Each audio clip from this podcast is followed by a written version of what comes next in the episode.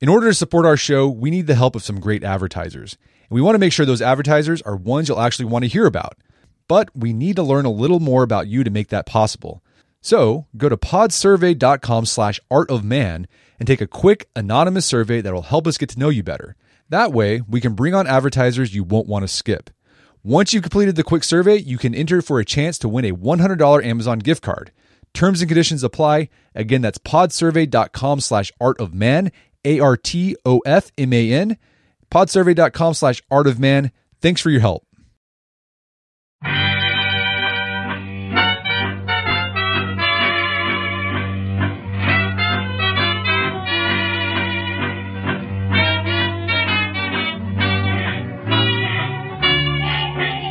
Brett McKay here, and welcome to another edition of the Art of Manliness podcast. And we all want to feel like our lives matter. To find this kind of significance, we often think in macro terms about our overarching purpose and values. Such reflection is certainly useful, but what are the smaller building blocks that will get us to those goals? What are the things we can do to live more purposefully on a day to day basis? My guest lays out 10 such habits in his latest book, Make Today Matter. His name is Chris Lowney. He started his vocational life studying to become a priest before discovering it wasn't for him and shifting his ambitions to the corporate world, working first as a managing director at JP Morgan And now is a consultant and keynote speaker. Today on the show, Chris and I discuss tactics gleaned from both his experience as a Jesuit seminarian and as a business leader that can help you live each day with more meaning. Chris explains how to keep your most important values at the forefront of your mind, how to approach each day with bravery and heart, and how looking for little ways to do good deeds, expressing gratitude, and lead others in positive way will all add up to a life that matters. After the show's over, check out our show notes at aom.is slash make today matter.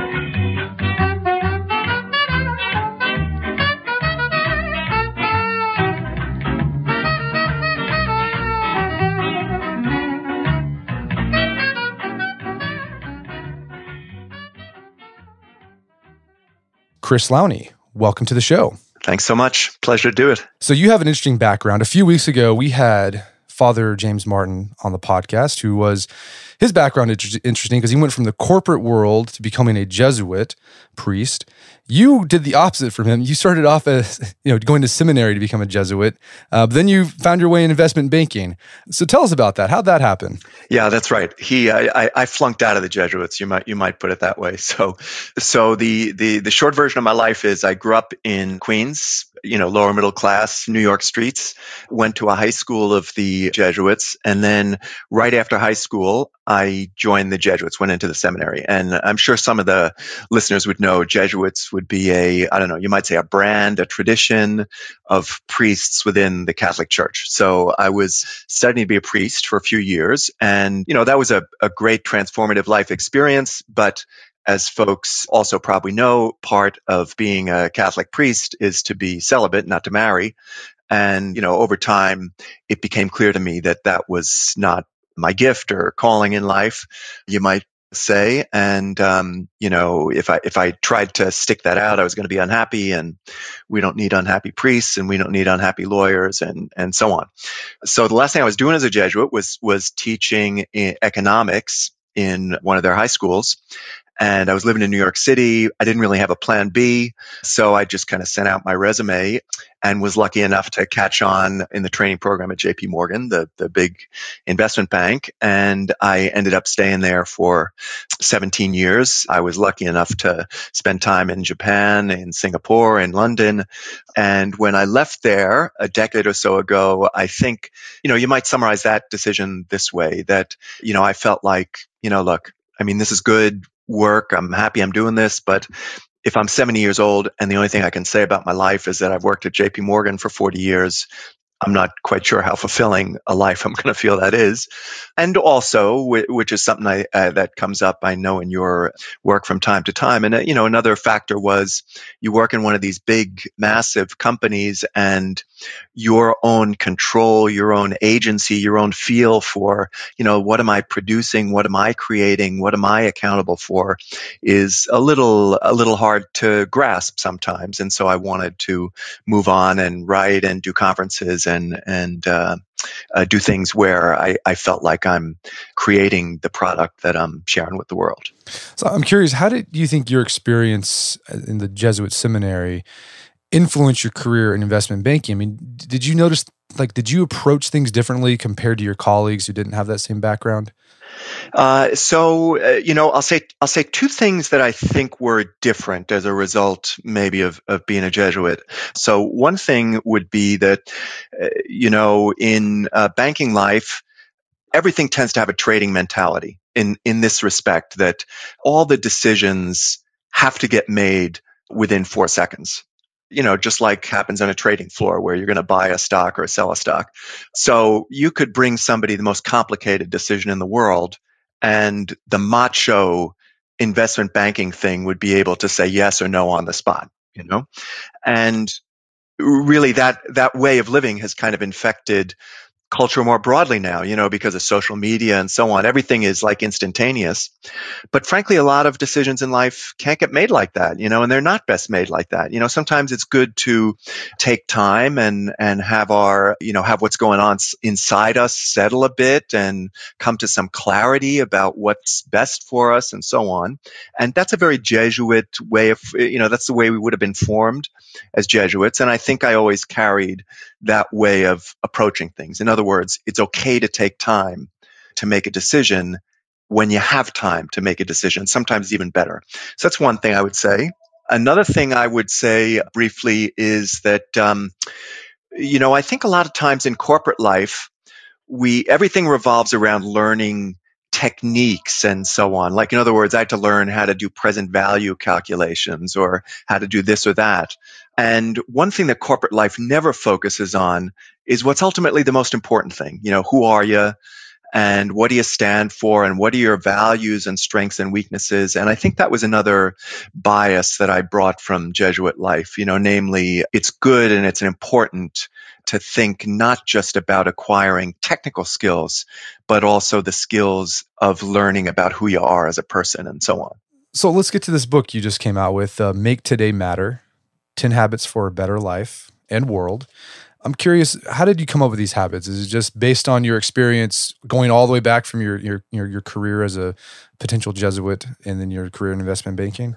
Yeah, so you know maybe maybe I put it this way. So I you know I do a lot of leadership seminars, uh, you know, at either corporations or, or universities and, and so on. And what, you know, one of the things I, I often say to folks is, you know, we already know, you already know it.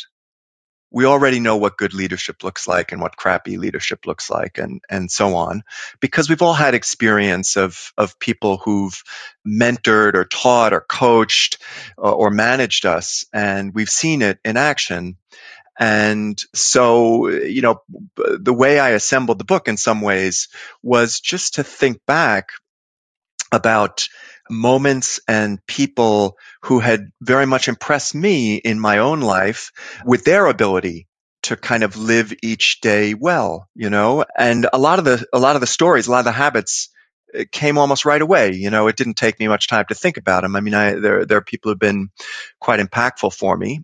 So I just cataloged mentally some some folks who'd made a deep impression on me and then tried to extract, you know, what what is it that sort of crystallizes the way they go about doing things that I that I think could help me and could help the rest of us. And one uh, guardrail I gave myself in putting it together was that I was interested in bite-sized how do you do it every day kind of stuff, you know, because I feel that part of the challenge of the, of the 21st century here is that, you know, daily life is this utter maelstrom and there's way too much going on. And we all have to process too many stimuli every day, whether social media or television or whatever the heck it is. And it tends to kind of distract us and draw us off course. And, and I tend to feel with a lot of people, the problem in life is not just, is not really that they are pointed in the wrong direction. You know, most of us kind of know where we'd like to go and who we'd like to be. Rather, the problem is that daily life's craziness and distractions and uh, nonsense kind of distract us and pull us off course. So I was interested in habits that really boiled down to how do I do it today? you know how can i make my daily life better not uh, not so much let me think of these visionary long term aspirational kind of things So before we get into the habits, you, know, you start off the book arguing that you know people need to first figure out what matters in life. And you said just earlier that you know people have a general idea of the direction they want to go in life, but I mean, I think it's even harder now to figure that out. I mean, you have all these books and courses on how to find your life's purpose. And that's kind of, you know, that's a challenge we have in the modern age when people aren't embedded in communities or institutions. Like if you, you know, for your case, if you're a Catholic priest, like, well, I just do this thing because that's what Catholic priests do. Or if you are, you know, in a family that is a trade, has a history of trade, well, I just do this trade because that's what my family does. Nowadays, like you can choose whatever you want to be and whatever purpose you have. So, what do you think is the approach on figuring out what matters and what, what direction you're going in your life when you have all these choices to, to choose from? Yeah. Yeah, you know, first of all, I think the uh, you know the way you tee up the question is is exactly right. You know, when you talk about the fact that you know once upon a time we you know cultures and and societies were much more homogenous. You know, and there was kind of a way. This is the way we do things in this neighborhood or in our ethnic group or in our religious group and so on. And you know, now we live in a much more diverse world, and that's wonderful. You know, it brings a lot of joys and blessings but it also makes everything in life way more complicated in terms of coming to judgments about what's the right thing to do, what's appropriate, how should I live, these kind of things. And one of the things that always haunts me in that regard is I remember once eh, some years ago reading an interview with a guy who had pioneered, a chief executive had pioneered a world changing merger and he had recently retired and he, he made a comment basically like, you know, I had gotten to the age of 60 and realized I didn't know anything about the essential questions in life. And I went on and I felt like I have to go on a journey. I have to find myself. And, you know, good for him for coming to that conclusion and going on that personal journey. But I guess the point I want to make is if, if you start making it 60, good.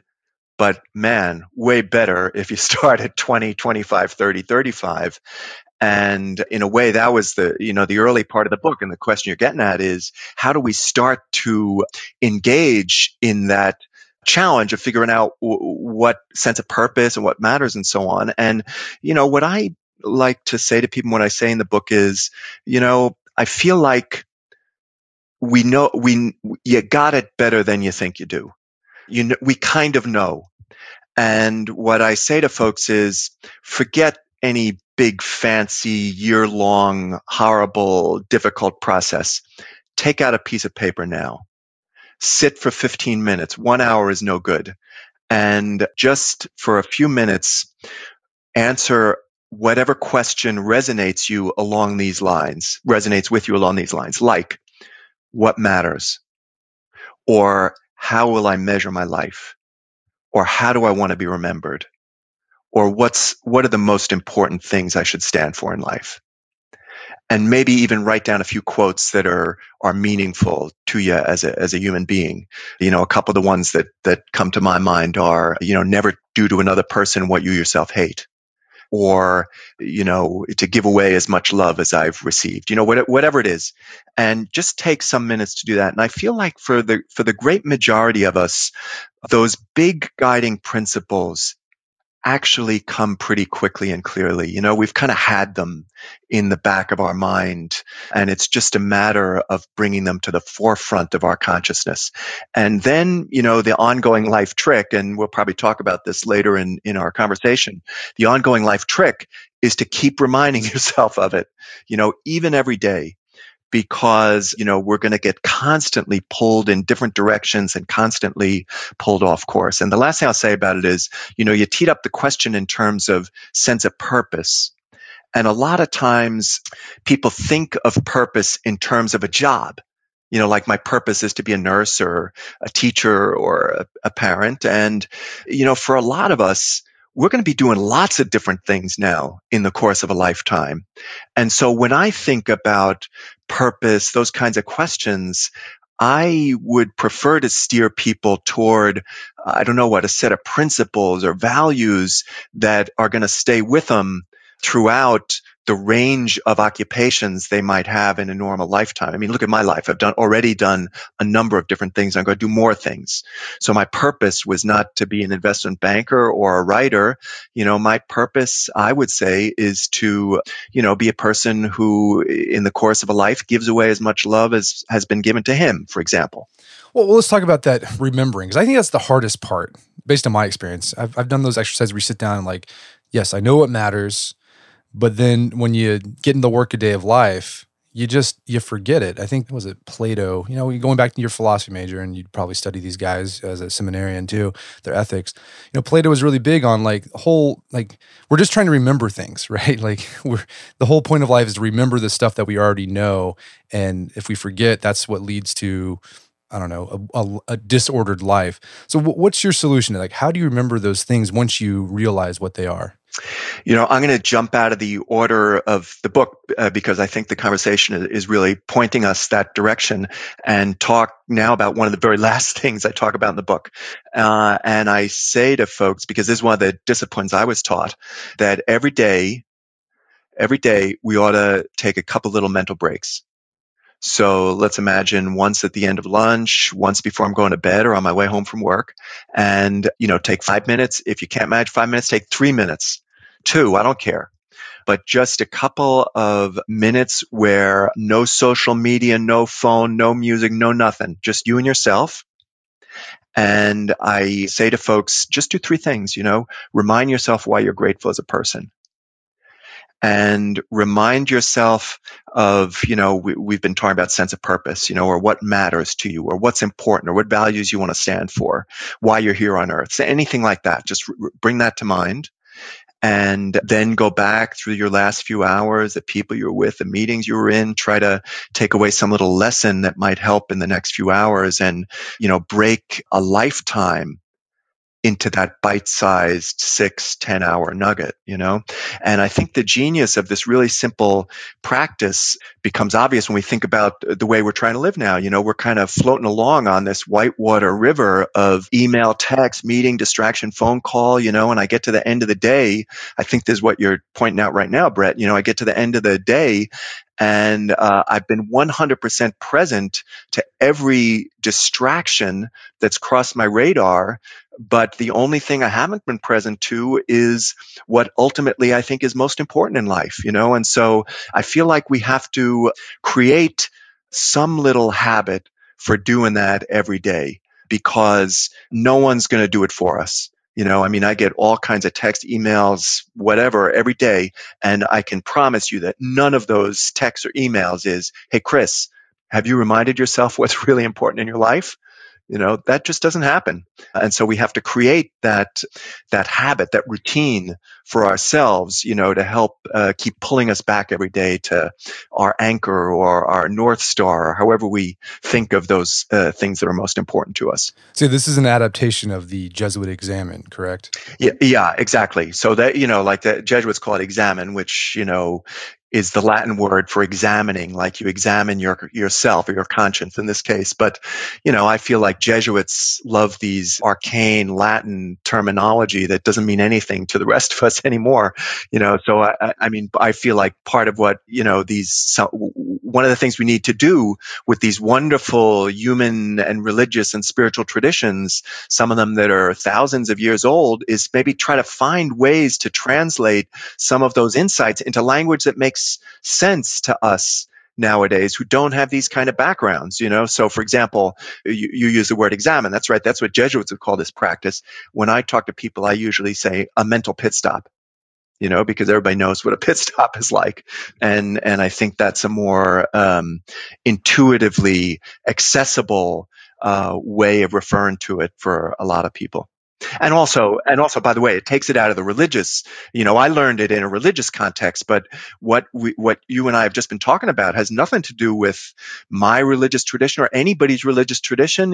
You know somebody who has no religious tradition could absolutely do what we just spoke about. All right so just recap it's remind yourself what you're grateful for remind yourself of your purpose and then look back in like the first like the past few hours and see how you're doing there and what you can do better basically is perfect And, and I think this is an important point to make, and you talk about this in the book. This, the benefits of the exam. You're not going to. You might feel something the first time you do it, but really the effects are cumulative, right? I think. I think one of the issue problems that people have with sort of self improvement, self they, they think there's gonna be this one thing. If they just start doing it and right away, they're gonna see a change and their life's gonna be just 100% better. You might do this for five minutes and you might not feel anything, but if you do this for weeks, months, years, I'm sure that, that you you start you'll notice a change then. Yeah, a, absolutely. Amen. Amen to that. I mean, I totally, I totally believe that. You know, and so, and sometimes when I talk about this, I mean, an example I use is Alcoholics Anonymous. You know, like the genius, the Alcoholics Anonymous. The the basic idea is if you have a a trouble, uh, with, if you have trouble with alcohol that you can't control yourself, that you would never drink for the rest of your life.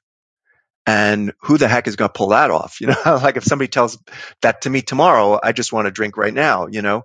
But the genius of Alcoholics Anonymous is they say, is the motto is, of course, one day at a time you know one day at a time and i think the genius of this practice is it's it's just more bite sized and you know one day is not the rest of your life and the effects the impact the insights whatever word you want to use of course don't come in a day or a week, maybe even a month, but it's like a cumulative discipline, you know? And also the other thing I would say is it's a little bit like riding the bike. You know, the first couple of cranks of the pedal are harder, but then, you know, you stay on the bike and if we're on level ground, uh, it starts to come a little bit easier and there's more cumulative power in it. Yeah.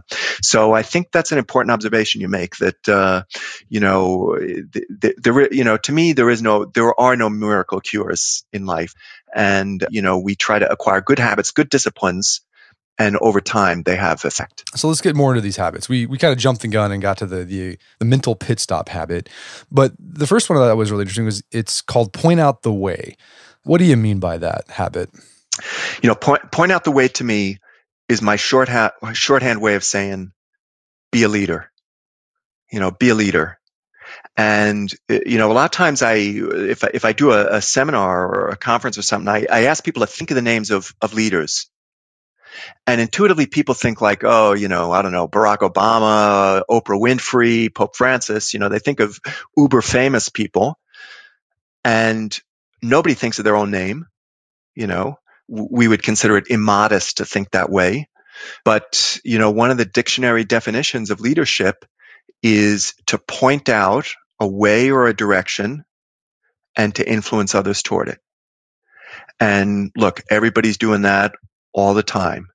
You know, by virtue of, for example, if I'm in a, a corporate environment or sitting in a in uh, w- with fellow students or wherever I am, you know, by virtue of how hard I work, whether I'm really trying to use my gifts, whether I support other people or would stab them in the back, whether I would cheat if I get away with it. In other words, all of these all of these behaviors and values are kind of pointing out a way and having some influence, you know, either on one or two people who see us in action, or sometimes if we have a big platform on a lot of people. So, you know, so that first habit of pointing out the way is, is really inviting people to think about the fact that, hey, pal, my friend, you know, you have a leadership opportunity and responsibility now you know, like not if you become president of the United States or chairman of your company, but just now, you know, your actions are pointing out a way and having some influence. And so please keep that in your mind and think about what way you would be proud to to point out by by your behaviors and actions. Yeah, I think that's a great point. Once you think of yourself that I'm having an influence on people, that idea can immediately change how you behave because you realize wow, it's it's actually going to influence people. So I, I better bring my A game to them, uh, whatever that might be. absolutely. So another habit is bring big heart every day. And I, so first off, like, what do you mean by that? And then I, have got some follow up questions I want to ask about because this was the one that I thought was I had a lot of questions about. Yeah. So let me let me tell a story I, I didn't tell in the book. So once I uh, not so long ago actually, I was at a um, I there, there's a Manhattan School of Music is not so far from where I work, and it's this wonderful place where you know these folks in their late teenage years or college age years, a very high level of musicianship, are learning to be great musicians. And I, I and you, uh, could wander into the street and hear them, you know, do their little recitals and so on. And one day there was a master class taking place for piano students and this guy and so uh, these these students would come in and you know, they were, their technical skills were fabulous, but sometimes their playing, at least in the mind of this master who was coaching them, was a little robotic. And, and an observation he made was, you know, do you know what the word virtuoso means? And we think of virtuoso as being, as meaning excellent, of course. You know, he's a real virtuoso. But part of this master teacher's point was that part of the root of the word virtuoso is just being brave. And his point was, you know, you just need to go for it in your playing. You have the technical skills. But what you don't, what you're not bringing enough is your heart, you know, your spirit, you're going for it. You're taking a little risk. So in a way, that's the, the core of the idea I was trying to get at in that chapter, namely that people who are, are really effective every day are somehow really trying to live every day and not just drifting through it, not just going through the motions, uh, but whatever they're doing, they're, they're trying to bring their best selves to, their best gifts to. And, you know, I, I know that is not, I, I don't mean to over romanticize what that looks like or feels like. You know, I, so I've written a few books and some, and people sometimes ask about what is good preparation for, for being able to write a book. And without joking, I say to them, you know something? Having worked in a big company, having worked for the man for a lot of years is good preparation because one of the things it taught me is every day you got to show up. You know, some days you're bored. Some days it's just not coming. Some days you don't want to be there. Some days you feel a little bit sick or off, but you have to learn the discipline of being willing to sit down and try to put in your effort to whatever you're doing. That's the core of the idea I try to get at there. But, but how do you do it on those days, right? Where you just, you wake up and you're just like, I just, I'm not feeling it, right? Um, and you know, and it could be like not just about work, but it's like like your family. You're just like I uh, I don't want to. I just want to sit and do nothing.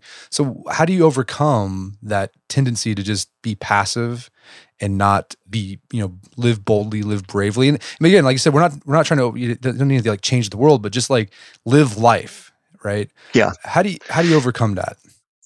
Well, uh, so look, you know, Eh, so I have a two, I have a couple of ideas about that. But let me say this first as a preliminary before I say those ideas. First thing is, you know, if I thought I was the exemplar of how to live every habit I write about in the book, I would have written about a book about myself, not not about these other people. You know, so I think, you know, the first thing I want to say is it I wrote the book for myself too. It's not like I have every, all this stuff figured out. I'm also trying to learn the very habits I'm championing to other people, you know. But having said that, here's here's a couple of things that that cross my mind. You know, I did you know, the the title of the book uses the word habits.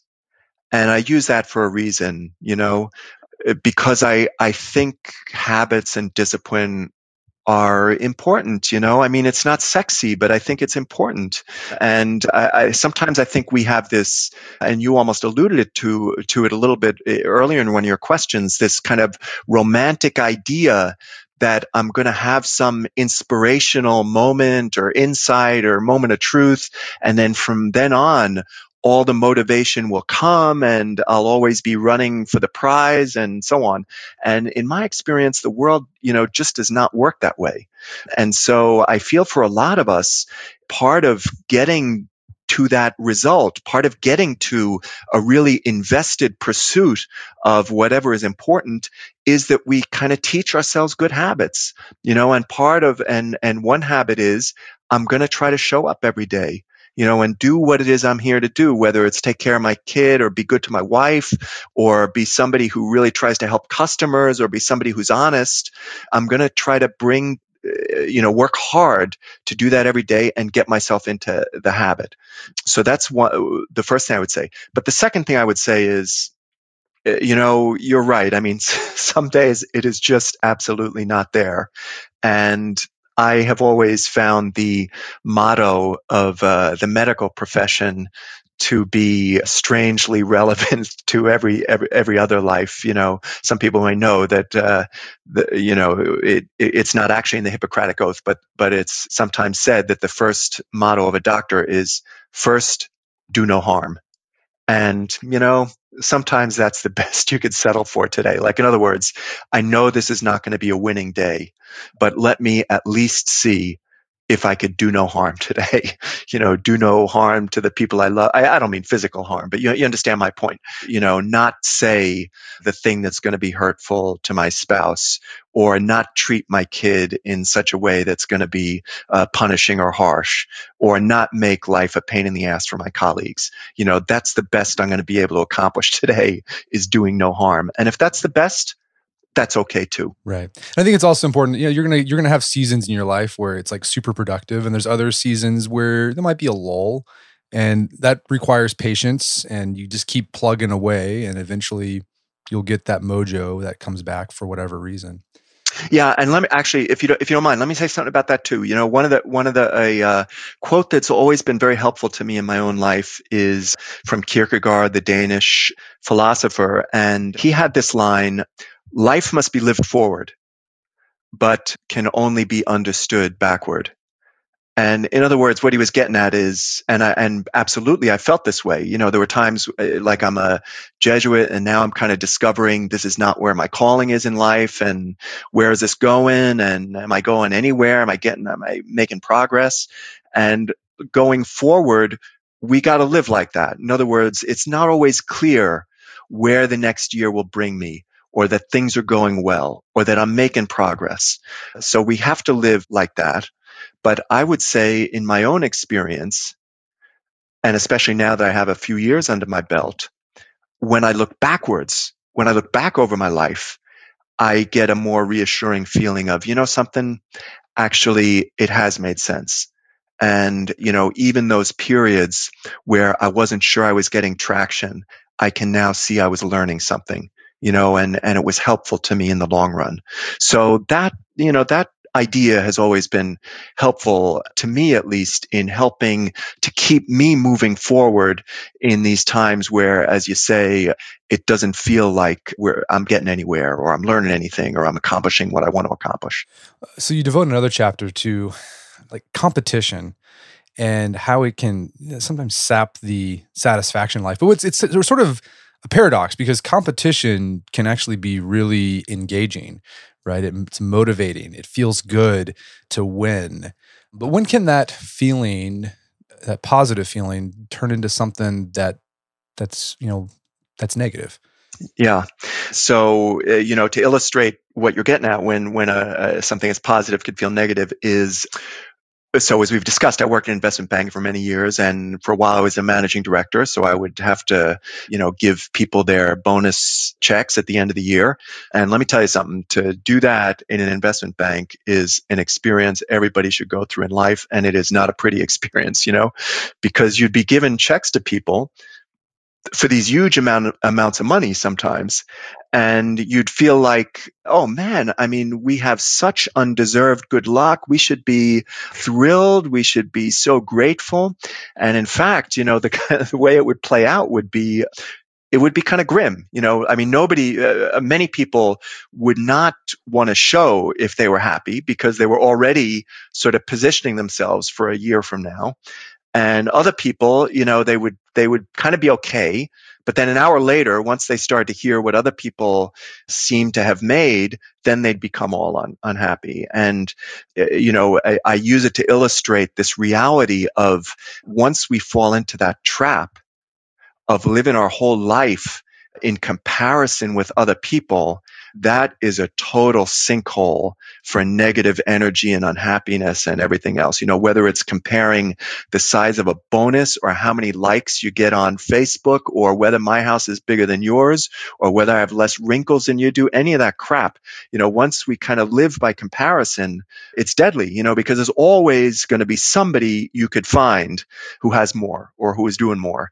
And you know, sometimes I there, there's a, a, frame. One way of thinking about it is instead of living, uh, approaching my life in a competitive way uh, or a comparative way, I might think of my life in a contributive way. You know, in other words, I'm not here on earth to compare myself to you and to outdo you.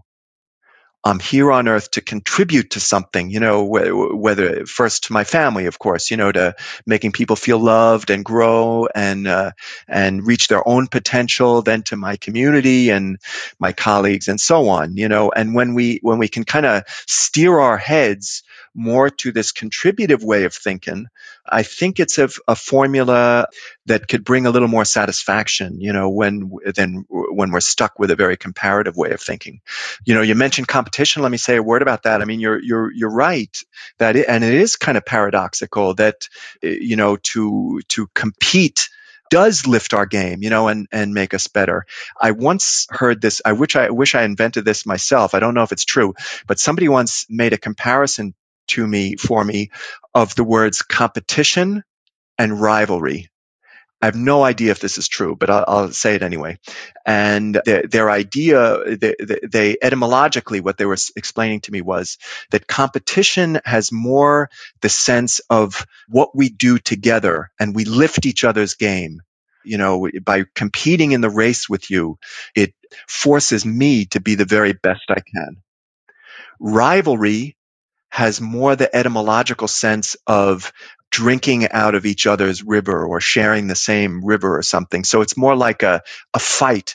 You know, the point is not that competition makes me better. The point is rather that I need to beat you.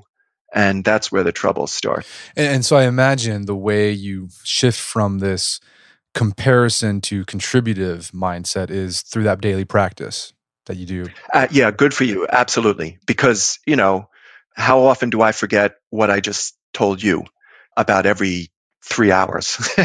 you know, because this is what life is, huh?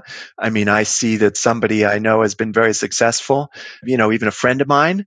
And I know that the good part of me, you know, all I want is to celebrate their success but there's a little there's a little part of me that gets a little bit resentful uh, you know, also, and I'm ashamed to admit it, but I mean, I think that's part of what being human is like, you know, that we screw up and we're not our best selves all the time. So yeah, I mean, to, to kind of commit to this practice of, okay, look, I'm going to try to take a couple of minutes every few hours and pull myself back on track so that I can hopefully reel myself in before my craziness of resentments or competitive spirit or greed or status concern or lust or whatever the hell is the nonsense, you know, takes, uh, you know, takes too firm a grip on me.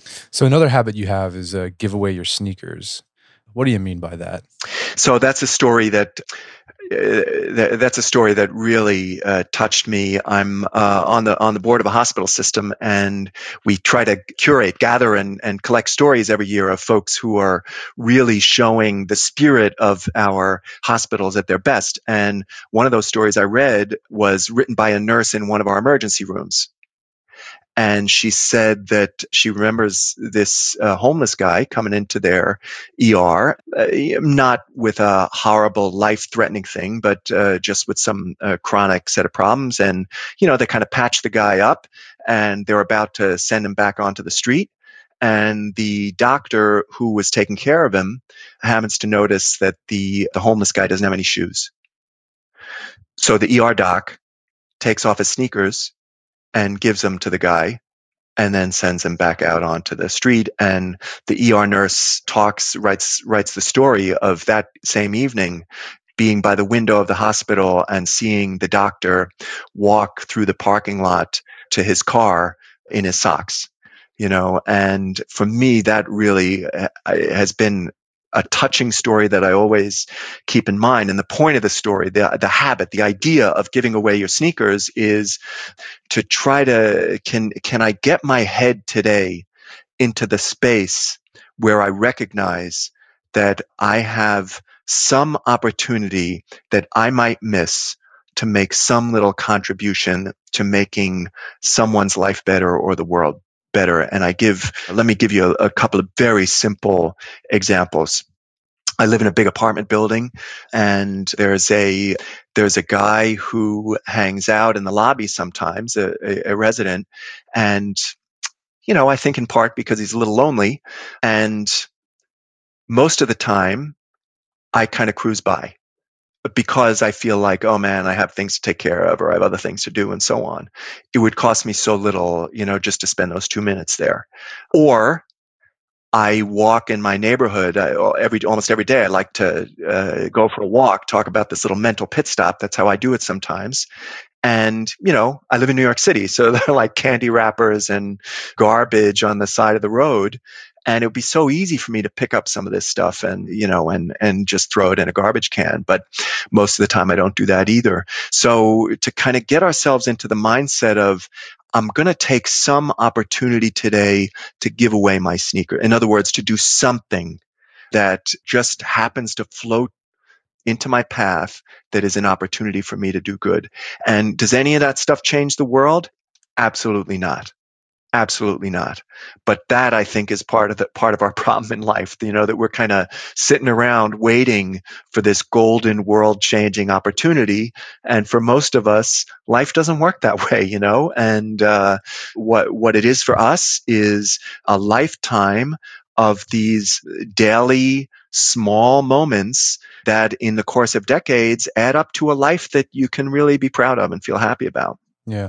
Yeah. One of the interesting things I've noticed in my own life is, you know, thinking like, oh, how can I recognize those opportunities? But what I've found is like once you do it once, like your brain starts looking for those, like it starts noticing those things more. And uh, it, I don't know, once you start doing it, like we, we talked about earlier, once you start doing something, it creates momentum that you keep doing it.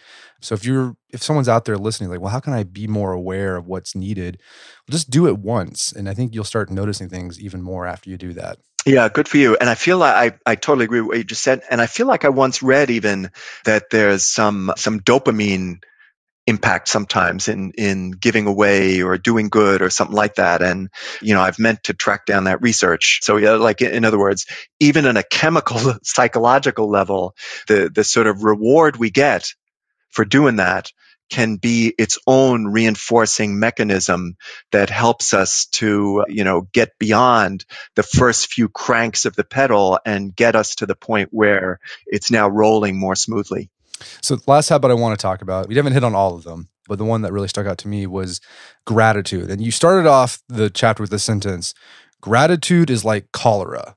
So, explain that one. How is gratitude like this terrible disease that people suffer and tropical areas? so, uh, you know, cholera is uh, spread person to person, and uh, cholera is uh, very impactful. And same with gratitude. You know, it's it's if if I am a grateful person, I show gratitude to you.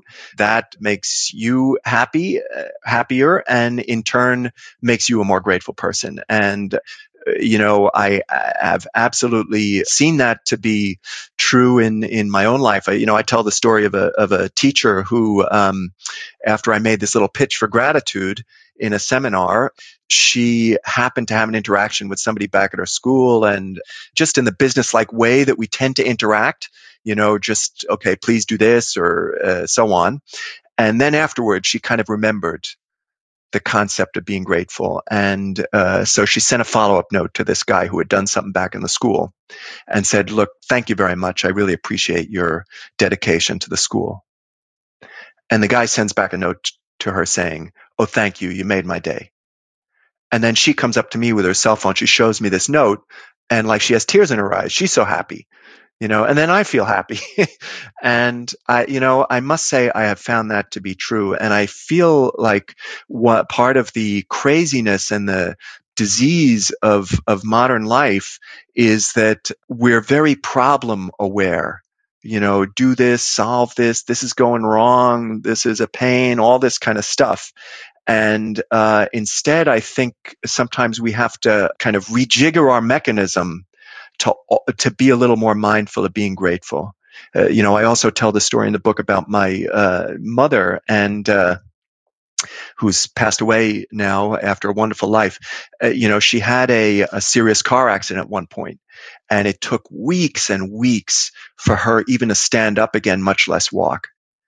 And I remember distinctly one day going down these few flights of stairs in a in a on the way to a, a train station, and just being able to savor the miracle that I could walk down a flight of stairs you know? And i mean i don't i don't mean to be overly romantic but i mean it's true. I mean there's there's uh, so much that we have that we take for granted and you know it it the the the research the positive psychology research teaches us that people who are grateful you know they end up being happier they end up just naturally wanting to exercise more they end up being more productive and so what can we do to kind of flip the switch into being more grateful persons and getting uh, all the payoffs that come with that. And that's why you do the daily practice. Absolutely. Step one, be grateful. Be grateful. Well, Chris, this has been a great conversation. Where can people go to learn more about your work? Uh, so I've written a few things, and you know you can easily find things I've written on Amazon or wherever you, you go for books. And I there's a personal website which is chrislowney.com, just all my words, C H R I S L O W N E Y, one word uh, dot com. And I'm always delighted to hear from folks. I'm not so famous that I uh, that I can't return emails, so you know I, I always appreciate hearing people's insights and ideas and having a chance to respond to them. Well, fantastic. Chris Lowney, thank you so much for your time. It's been a pleasure. It's been my pleasure. Thank you. My guest today was Chris Lowney. He's the author of the book Make Today Matter. It's available on Amazon.com. You can also find more information about his work at chrislowney.com. Also, check out our show notes at aom.is slash make today matter, where you can find links to resources where you can delve deeper into this topic.